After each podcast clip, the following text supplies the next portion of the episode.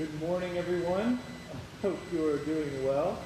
Uh, this morning, if you're wondering why I'm laughing, uh, it's because I just looked at the camera and realized that there is a little toy dinosaur taped right to the front here. That is hilarious.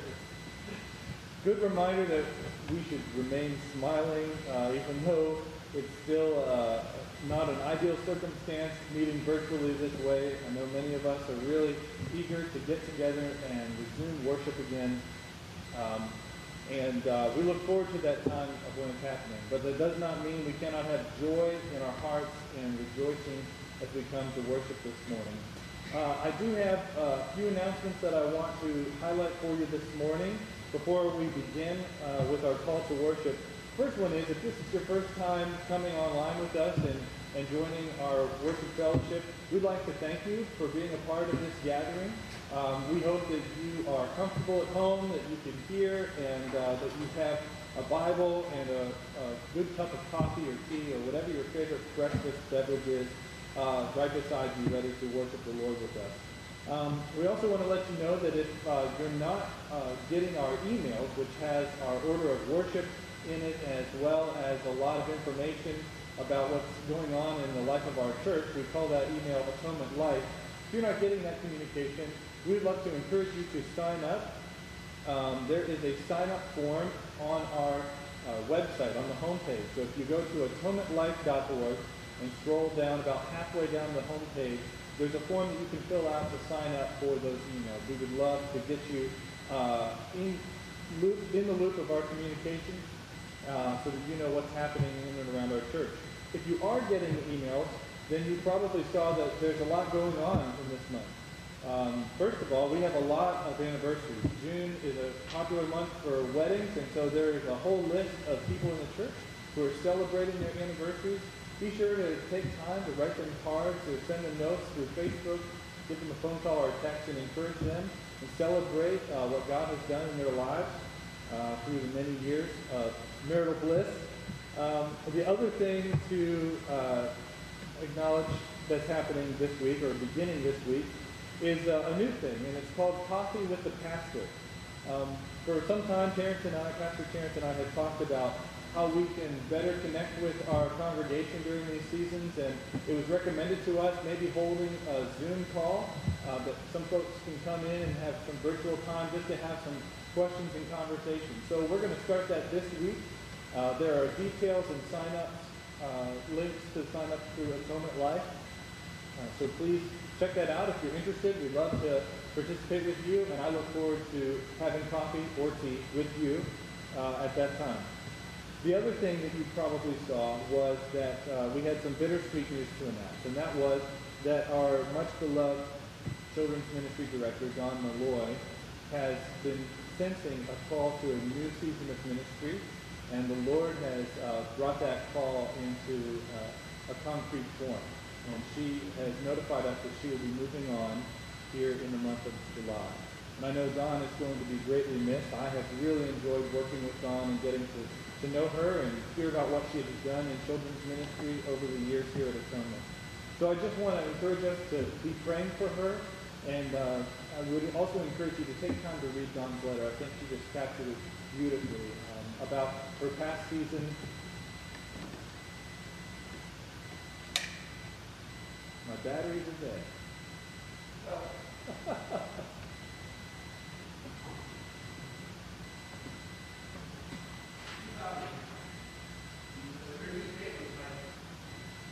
yeah. Technology. Thank you. This is a living sermon of what it means to sacrifice. Pastor Terrence is giving me his his battery so that my microphone can work. Hopefully you all can hear me now. Um, I want to just give an encouragement. You know, I was sharing a little bit about uh, Dawn's uh, departure from our church and how much she will be missed. Let's make sure that we're praying for her, and also I encourage you to take time to read her letter. Uh, I think she really captures well just the season uh, that she has enjoyed here at Atonement and also this new season that she's walking into. Um, I think it would be just a blessing to Send her with our prayers and our support and love as she enters this new calling in children's ministry. As we come to worship, um, let us hear the call to worship from Psalm 95. I'm going to read for us from Psalm 95, verses 1 through 7. O come, let us sing to the Lord. Let us make a joyful noise to the rock of our salvation. Let us come into his presence with thanksgiving, and let us make a joyful noise to him with songs of praise. For the Lord is a great God and a great King above all gods. In his hand are the depths of the earth, the heights of the mountains also are his.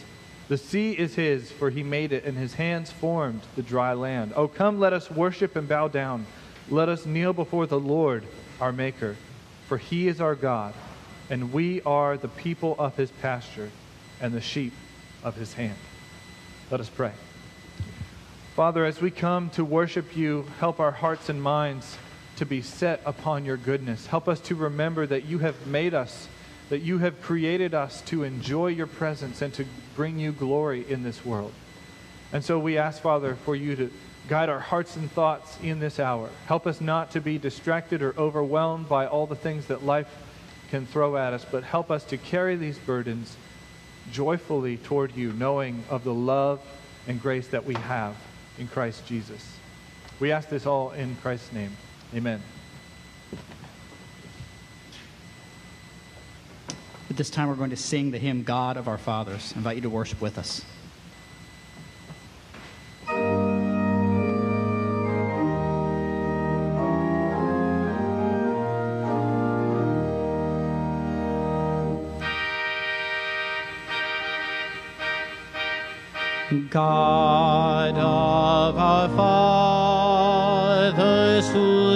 Almighty hand.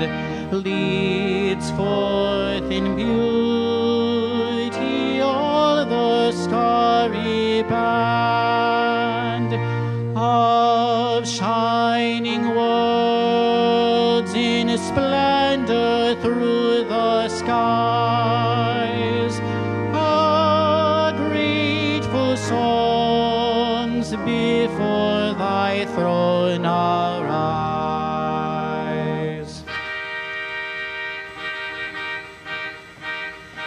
Thy love divine hath led us in the past.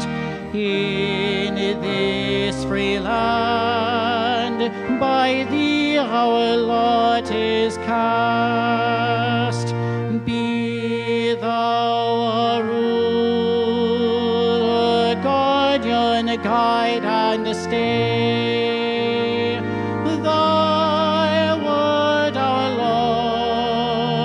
Thy paths our chosen way.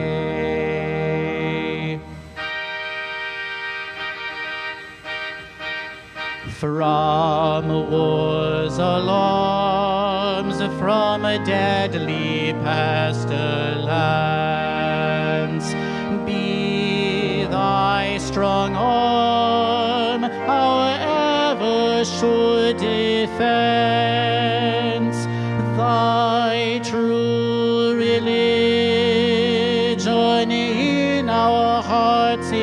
Increase. Thy bounteous goodness nourish us in peace.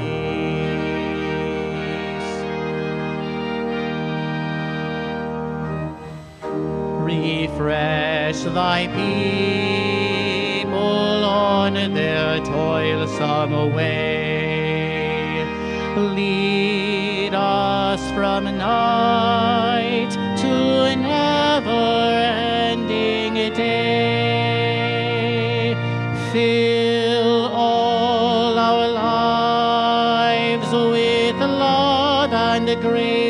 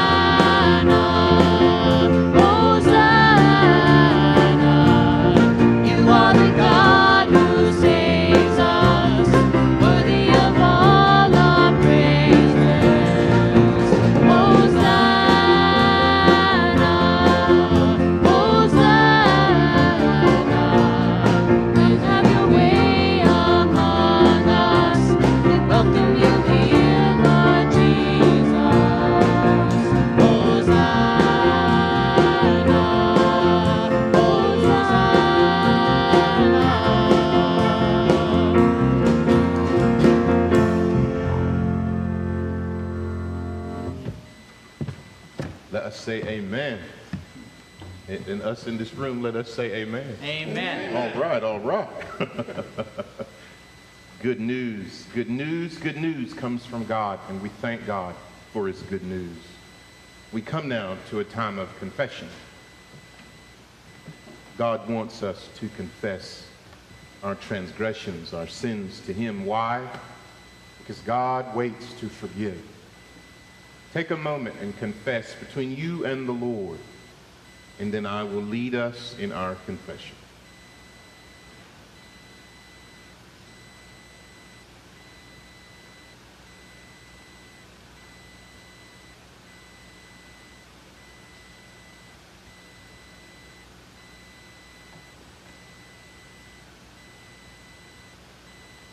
First Peter chapter 1 verses 14 to 16 says, As obedient children, do not be conformed to the passions of your former ignorance, but as he who called you is holy, you also be holy in all your conduct, since it is written, You shall be holy, for I am holy. Our Father and our God, we come this morning to your throne of grace, confessing our shortcomings, our breaking of your law, our falling short of your glory in innumerable ways. Father, in our hearts, we have fostered bitterness and hatred. We've not forgiven others of their trespasses against us. We have not loved each other as your word so diligently instructs. We have been jealous of others. We have spoken disrespectfully. we have loved darkness, the darkness of sin, rather than the light of your truth. Father, too often we have returned to the old ways, and we have not left them crucified. Our Father, we have doubted your word again and again and again. Father, every person, every person worshiping with us today, every person here in this sanctuary needs a Savior. We need the Savior. And Father, you have given us a Savior, the only Savior, the Lord Jesus Christ. Father, in the name of Jesus, forgive us. Forgive us our sins against you, Almighty God. Grant us, O God, the grace to trust Jesus day by day by day. Lord Jesus, the scriptures teach that you are our peace. You are our righteousness. We thank you this morning. We thank you, O God, for forgiveness through Christ Jesus. And it is in his name that we pray. Amen. Our assurance of pardon comes from the book of, God, of Isaiah. Some people call it the fifth gospel in the Old Testament. But it reads thus, chapter 1, verse 18. Come now, let us reason together, says the Lord. Though your sins are like scarlet, they shall be as white as snow. Though they are red like crimson, they shall become like wool. Brothers and sisters, today, today, though your sins are the color of crimson and scarlet, stains that you cannot wash away, Jesus Christ makes them white as snow, whatever they are. Jesus makes you and me clean. Jesus is your life, my life, your righteousness and my righteousness. Jesus and Jesus alone. Amen and amen. I'm going to pray one more time for us, for the Lord has given us that we might give back to him. Our Father, we thank you for all of your provision. God, even during days like this, you continue to supply food for our tables, money to pay our bills, money to come, God, and invest in your kingdom. We pray, oh God, that you continue to bless, Lord, what you have given Church of the Atonement. We pray, oh God, that we would be found faithful in investing in your light, in your kingdom work. And this we pray in the mighty name of Jesus. Amen and amen. We're going to sing now, Teach Me, O Lord, uh, and you're invited to sing as you consider uh, the provisions of the Lord.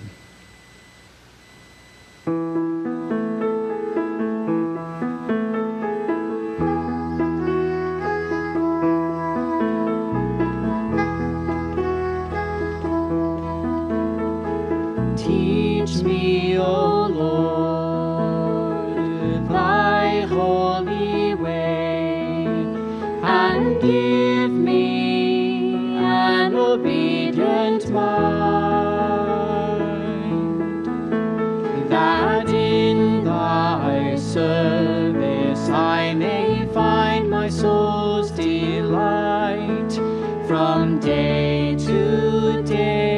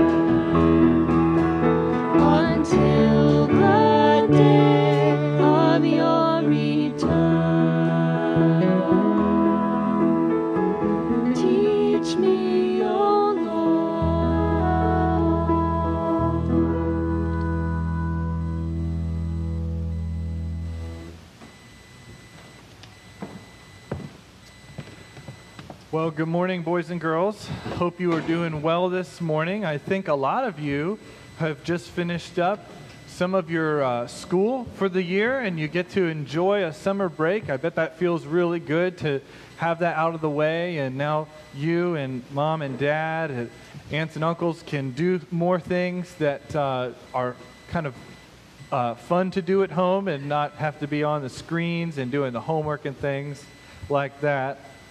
You know, this morning we talked a little bit about in our announcement time about the sad news that we heard about Miss Dawn and how she's going to be moving on to a new ministry. And I know that many of us are going to miss her. You probably will miss her a whole lot. Maybe some of you, you've never been to Church of the Atonement where Miss Dawn hasn't been greeting you and helping to plan things for your Sunday school time. She's been so wonderful in, in helping us with our Sunday school and our family Bible camps and planning fun events like our Father's Table. And I know that um, it can be a really sad thing whenever people that we love who have really helped us grow and learn more about God are, have a time where they need to leave us and follow the next thing that God has for them to do. And I wanted to, to remind us all of a time in the Bible when this took place. You might remember it was on the night before Jesus went to the cross. Jesus was with his disciples. And he was telling his disciples that he was leaving, that he was going away to do something that was going to be really wonderful for them, to prepare a place for them in his Father's house. And his disciples were so sad to hear that he was leaving. And what he tried to do, Jesus explained to them, this is a good thing that I'm going, because it means that God is working. God is going to do something new. God is going to continue his plan of helping all his people come into his house.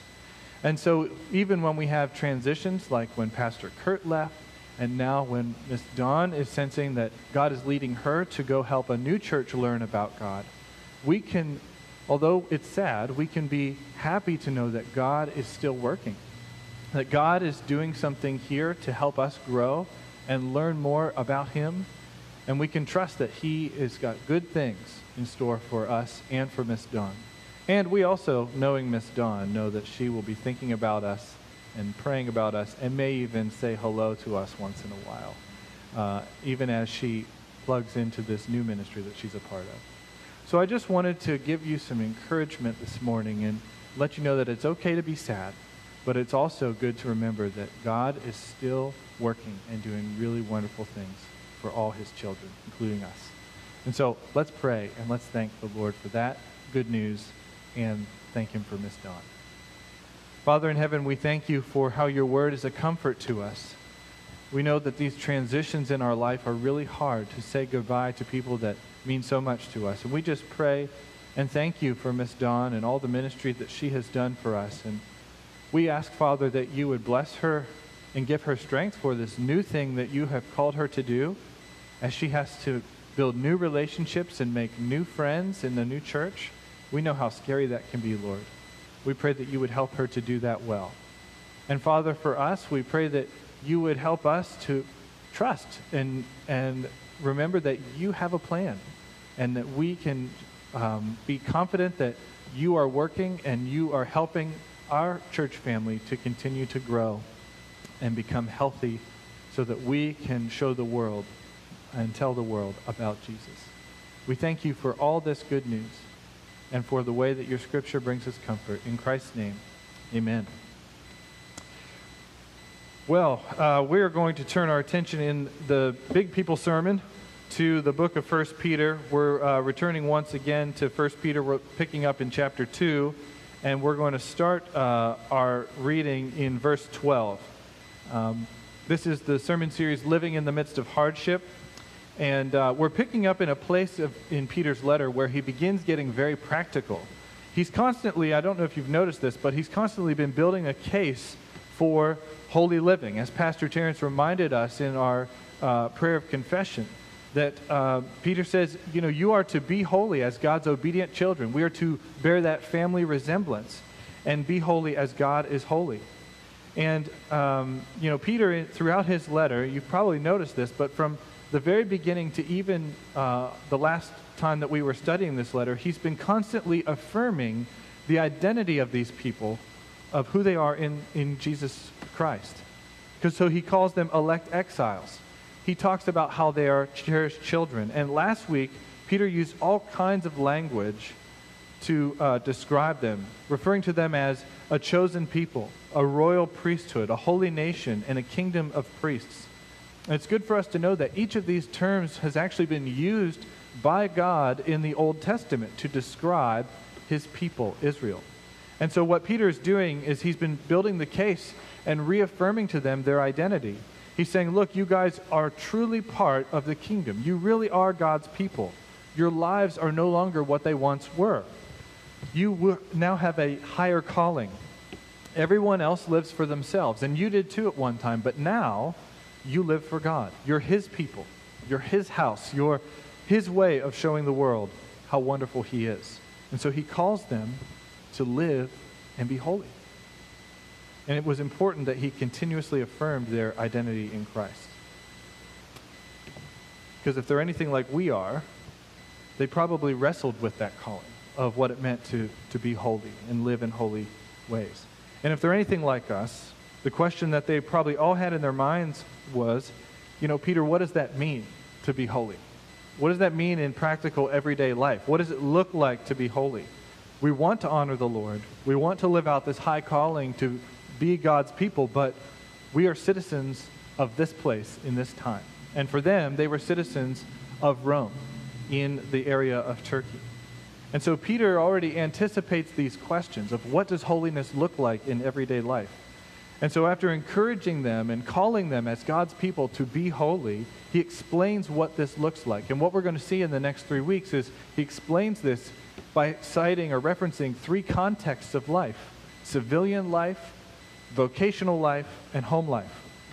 And so we'll, we'll get into that a little bit um, as we, uh, as we cover this next section over the next few weeks. But today we're going to get into looking at first what it means to be a civilian. How does it look for us to be holy in everyday life as a citizen? So I invite you to listen along as I read God's word written for us in 1 Peter. We'll pick it up in verse 12. Keep your conduct among the Gentiles honorable so that when they speak against you as evildoers, they may see your good deeds and glorify God on the day of visitation. Be subject, for the Lord's sake, to every human institution, whether it be to the emperor as supreme, or to governors as sent by him to punish those who do evil and to praise those who do good. For this is the will of God, that by doing good you should put to silence the ignorance of foolish people. Live as people who are free, not using your freedom as a cover up for evil, but living as servants of God. Honor everyone, love the brotherhood, fear God, honor the emperor. This is God's word written to us, preserved in Peter's letter to these believers. May he write its truth on our hearts this morning. You know, as we've talked in previous weeks, the people that Peter's writing to are living in the midst of hardships. Just within this letter, we learn that they are people who are often falsely accused. They are targeted for their faith as evildoers. They are treated as scapegoats. They're threatened, they're mocked, they're slandered, and reviled. And so it would be good for us to understand contextually why these hardships are coming to Christians at this time. What is it about being a Christian that is warranting such treatment? There's a, uh, a great lecture that was published. It's a little dense, uh, but I really found it to be an enjoyable read. And it was published in this book. It's called Why on Earth Did Anyone Become a Christian in the First Three Centuries? Why on earth did anyone become a Christian in the first three centuries? If those hardships kind of became commonplace, why would anyone become a Christian? And what uh, Larry Hurtado explains in this lecture is that Christians were not viewed merely as a public nuisance, but rather they were viewed as a public enemy. In Roman culture, Roman citizens would proclaim Caesar is Lord. And this statement was something that was expected to be said and lived out throughout the entire Roman Empire. It was a way of uniting the many cultures within the Roman Empire under one leader. So people could honor and worship the deities of their choosing. They could respect their cultures that they came from as long as they recognized that the authority of how they lived fell under Caesar. So when Christians began to declare Jesus is Lord, it was viewed very much as an anti Caesar statement. And so this is the political persecution which I think we typically think of. It's typically what we picture when we think about persecution in biblical times. Rulers and governors who were arresting people and punishing them. The way that Christians exclusively worshiped the God of Scripture revealed to them in the gospel of Jesus Christ, it meant that one could face not only political push, punishment, but as we'll see in coming weeks, societal consequences. They could lose their livelihood and be disowned by family, and even uh, experience great physical abuse and scorn from their masters or spouses or even parents. So that's what Christians were facing at this time. When we refer to living in the midst of hardships, it was real persecution that was coming because they were viewed as a threat to the society. And so Peter gives here in his letter a picture of what Christians should be doing to embody holy living within these cultural contexts that they find themselves. What does it look like to be holy in everyday life? And what we see is that Peter gives the what, why, and how for holy living as a citizen of Rome. So let's begin with the what. We see this in verses 13 and 14. Peter writes, Be subject for the Lord's sake to every human institution, whether it be to the emperor or king as supreme, or to governors as sent by him to punish those who do evil and to praise those who do good. Here, Peter encourages believers to recognize the authorities that exist in these civil governments and live as good citizens. The language that Peter uses demonstrates an understanding that civil governments are generally good that while they're certainly pagan and they are far from perfect, they did seek to keep and establish order. Calvin writes uh, in his commentary on this passage that this is a point where Peter is acknowledging common grace, the common grace of God at work in the world. And common grace is a term we use meaning that, you know, we could have societies that were filled with chaos and disruption and brokenness, but God institutes certain aspects of grace. He institutes certain things like government or like general morality that we see that help curb how bad things could be in this world of brokenness and sin. And so we could have societies that are filled with anarchy and chaos, but God has established governments to just bring basic functions of security and protection in society. And so, though they're not perfect, Peter can see the good in them. And so, this charge given by Peter actually is quite similar to any time that we see God's people in service to other kingdoms. We might think about Old Testament characters to help us uh, flesh this out. Joseph, whenever he becomes part of Pharaoh's uh, court, Joseph needed to honor and respect the rulers that were over him in various points of his life, and he was elevated to a very lofty position of influence within Egypt. The same is true of Daniel in Babylon, and Shadrach and Meshach and Abednego, and even Nehemiah when he was a cupbearer to the king in Persia. So, what we see with all of these Old Testament references is that the principle of holy living under authorities is not a new principle that's being taught by God through Peter, but rather it's maybe a new message for these new believers in the context of Rome. Submitting to authorities has long been the prescribed ethic of God's people. And next, Peter gives uh, the example of why, or the, the explanation of why that is. In verse 15, he says, For this is the will of God, that by doing good, you should put to silence the ignorance of foolish people. In this verse, Peter is connecting this uh, encouragement to submit to governing authorities with what he has stated in verse 12 keeping your conduct among the Gentiles honorable, so that when they speak against you as evildoers, they may see your good deeds and glorify God. What Peter is saying is that our public lives as citizens of communities and countries are actually one of the means that God uses to reveal and remove ignorance. Ignorance means to not know. And at this time in the Christian movement, there were many who did not know and understand Christianity. There were many people who saw Christianity as a threat. They saw it as a, a public um, a, a, a public disgrace. They saw it as a real stain upon society. And so, what Peter's saying is demonstrate who our God is, live in ways that prove that their beliefs are wrong, reveal their ignorance to them, let them see your good deeds and understand that there's something different about the God of the Bible and those who are called to be his children. And many at this time were ignorant and did not know God as believers knew him.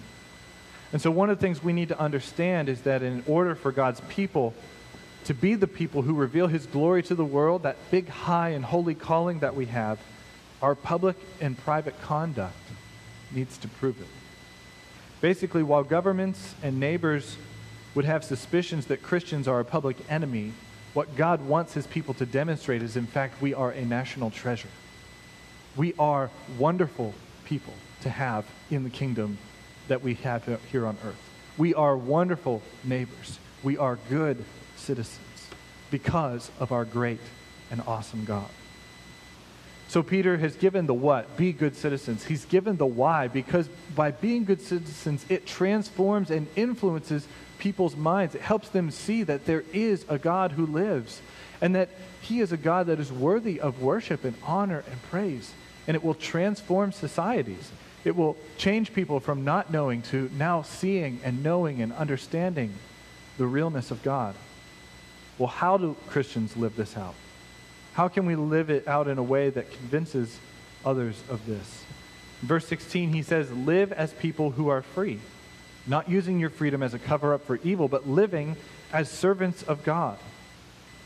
It's good for us to remember that in verses 18 and 19 of chapter 1, Peter wrote about how God's people have been ransomed or freed from the futile ways inherited by their forefathers through the precious blood of Christ. And here, Peter is appealing to that action of liberation. He's appealing to that freedom, but he's clarifying that this freedom is is not a license to do whatever you want. It's not a license to do evil. It's not for rebellion. It's not for anarchy. It's to be used as a freedom to serve the Lord. It's a freedom given uh, for good. This is a freedom from the slavery of sin, as well as a freedom from the cultic and cultural obligations of pagan religious practice that they had received. They don't have uh, an, an obligation to live in those patterns of the world anymore. But note, it's not a freedom to ignore the authorities of the governments that are above them. Instead of using God's authority to make our own agenda in life, what Peter is saying is that God's authority gives us our agenda in life. That is to be good citizens. And so, what Peter is providing is he's providing a much needed nuance.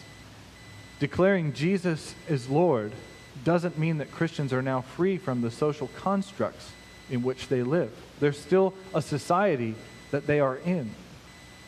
And it would be easy to think that if God is my king, if Jesus is really my Lord, then I don't have to honor or listen to anyone else. Though they may not be able to participate in every cultural expectation, Peter is instructing them that being good citizens of God's kingdom means living as good citizens in the place they live now. Being good citizens of God's kingdom means living as good citizens in the place they live now.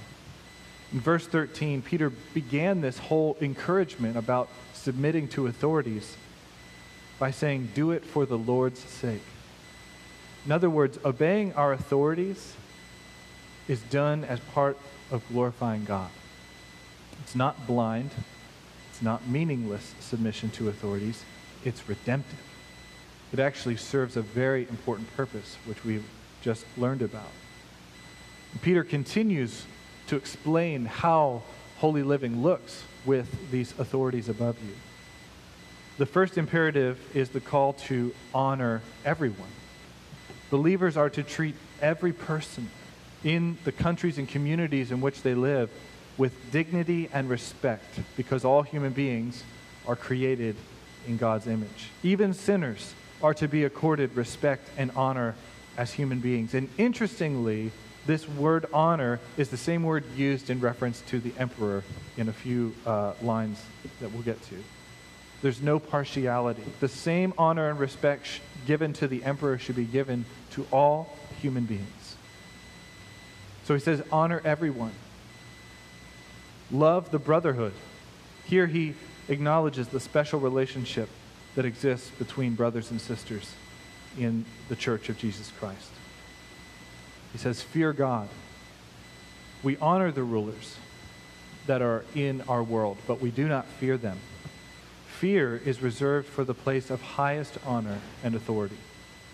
The highest respect we are to have is for God's rule. We honor the emperors and we honor everyone and we love the brotherhood because of who God is. And so it is right that we should fear God and that we should operate and live according to what He dictates. But he rounds out this, this uh, collection of imperatives by saying, honor the emperor. Though the emperor's authority is not on par with God's, as God's servants, believers are to strive to show him honor, to understand and demonstrate in the way that we live that he deserves the same dignity that we would give to our brothers and sisters in Christ, the same respect. Not because he deserves it for how he rules or how he behaves, but because God, who deserves all honor, requires this of us. These are important things for people living in the midst of hardship, experiencing this newfound persecution. They've seen the cause of Christ, what Christ has done on their behalf. They've been won by the love of God. And as they seek to follow Christ, there are ramifications. But one of those ramifications doesn't mean that they get to uh, throw off all of the um, societal constrictions that are upon them.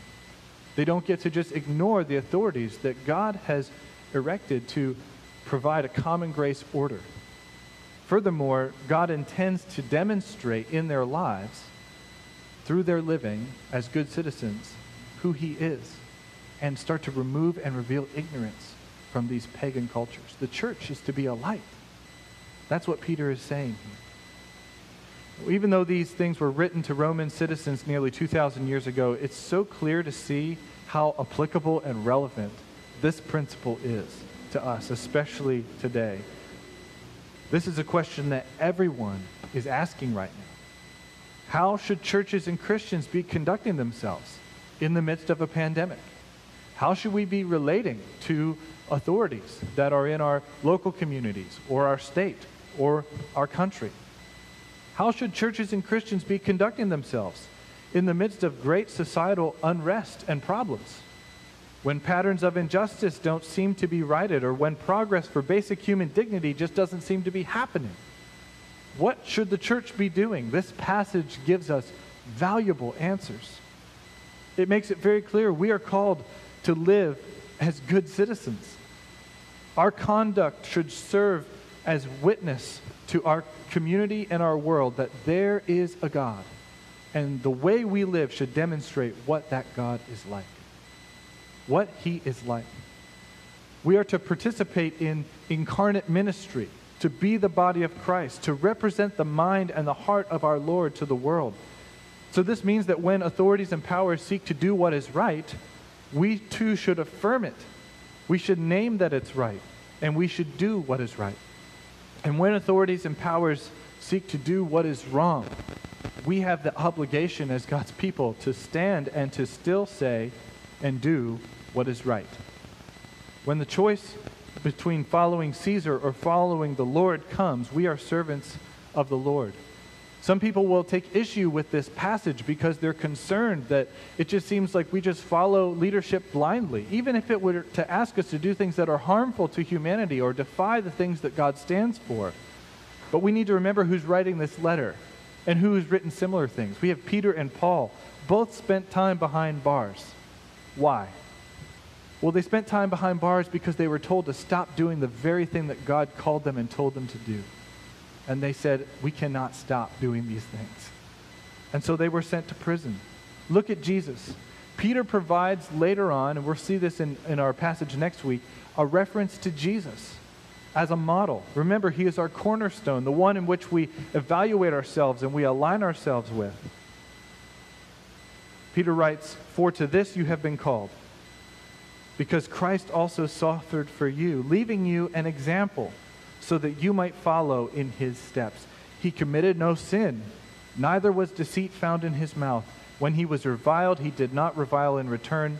When he suffered, he did not threaten, but continued entrusting himself to him who judges justly. So even when the circumstances do not uh, follow with favor upon the Christian life and the Christian ethics that God calls us to live out, what it looks like to be holy, still Jesus shows what it means to demonstrate honor and love and gentleness and respect, but ultimately fear for the Lord.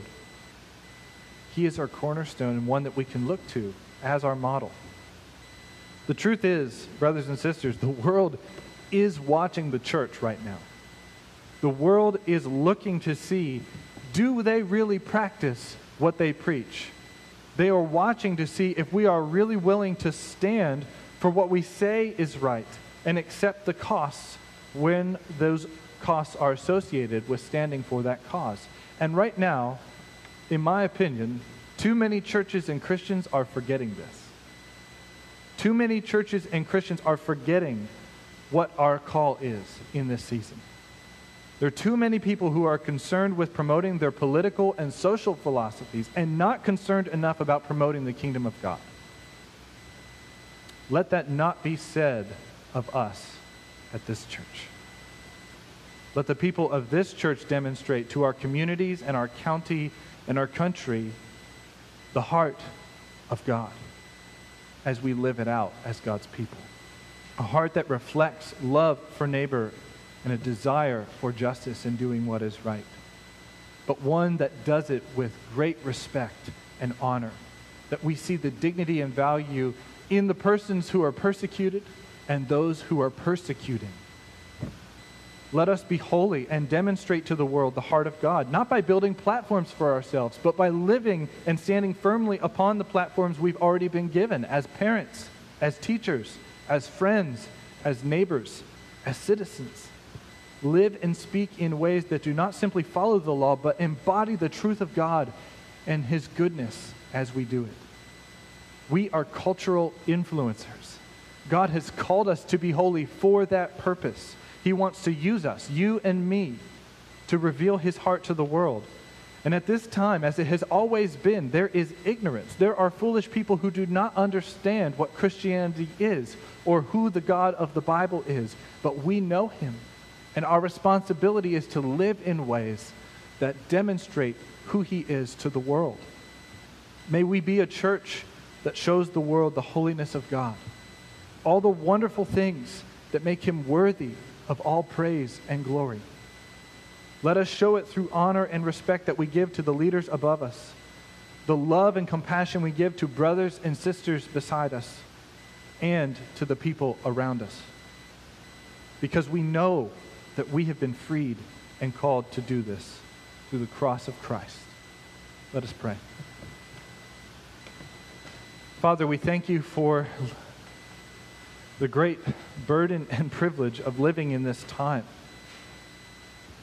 Of living in a time when it is so important to embody your truth, to be a church that displays a visible witness of practicing what we preach.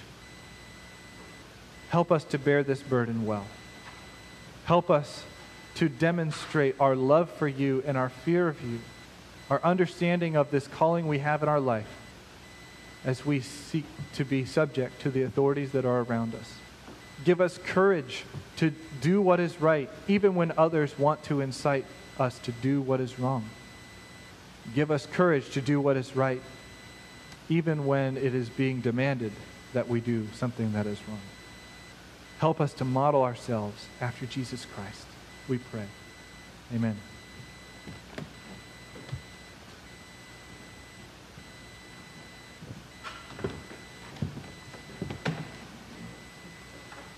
Let's continue to pray, brothers and sisters. Let us go to the Lord, sovereign ruler of the universe, with our cares and with our concerns. Almighty God and our Father, scriptures tell us our God is in the heavens. He does whatever he pleases. The Bible instructs us that you, O God, are the guide of all history. Our times, as all times of history, are in your complete power and your perfect wisdom. Father, I pray for the congregants at Atonement first this morning.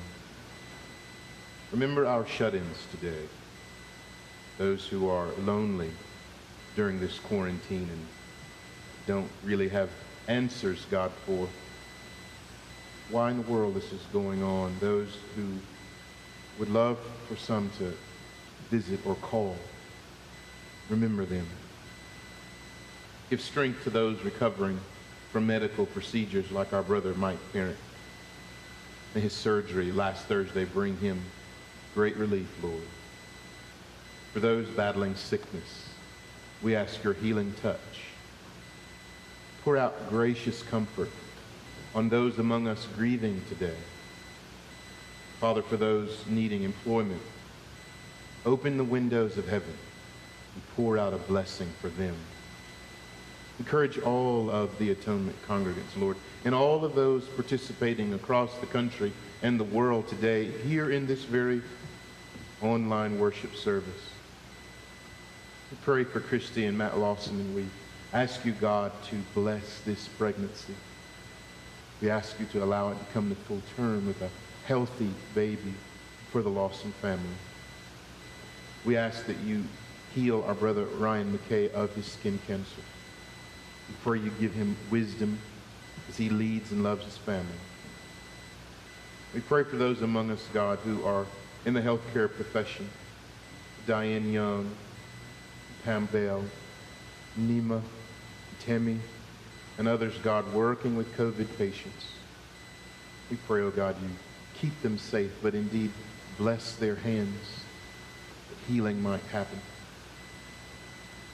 We do pray for continued strength and healing for our church family and loved ones, for Rick, for Andrea, for Vicky, Allison, for Grace and Ted, for Sue, for Susan, for Lyndon, for Lyle, for Ruth, for Anita, for Graceland, for Lisa. We pray, O oh God, for the special needs among us who don't understand, God, what's going on. We pray, O oh God, that in your great providence you'll allow their families and friends to be able to reach out and to love them and to let them know they are all right. Father, there is no circumstance of human life beyond your ability and your power to change.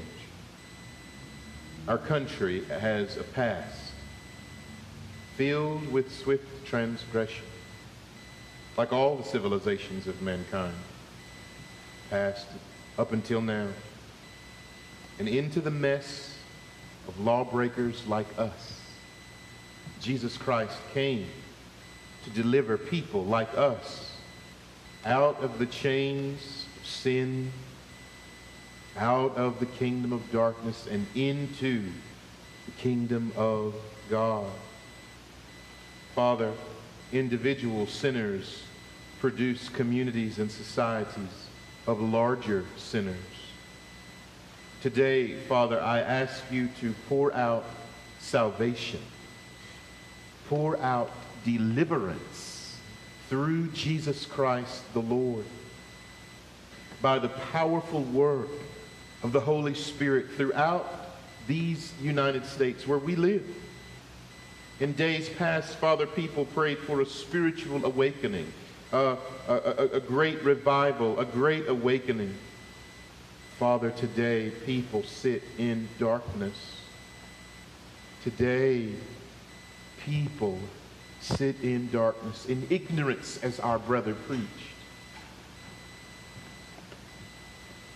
And the lives they live show that you are not central to them. Father God, pour out your spirit upon us and upon them. Societies change for the better when people turn to Jesus. Work in us and through us, O God, so that the light of the Savior shines through every part of our society and all for the glory of God. We come before you today, Lord. We are broken, and you are the healer. We pray, God, that you will save as only you can save. We pray all of these things in the matchless name of Christ our Lord. Amen and amen. Well, brothers and sisters, let's sing together a wonderful song. O great God.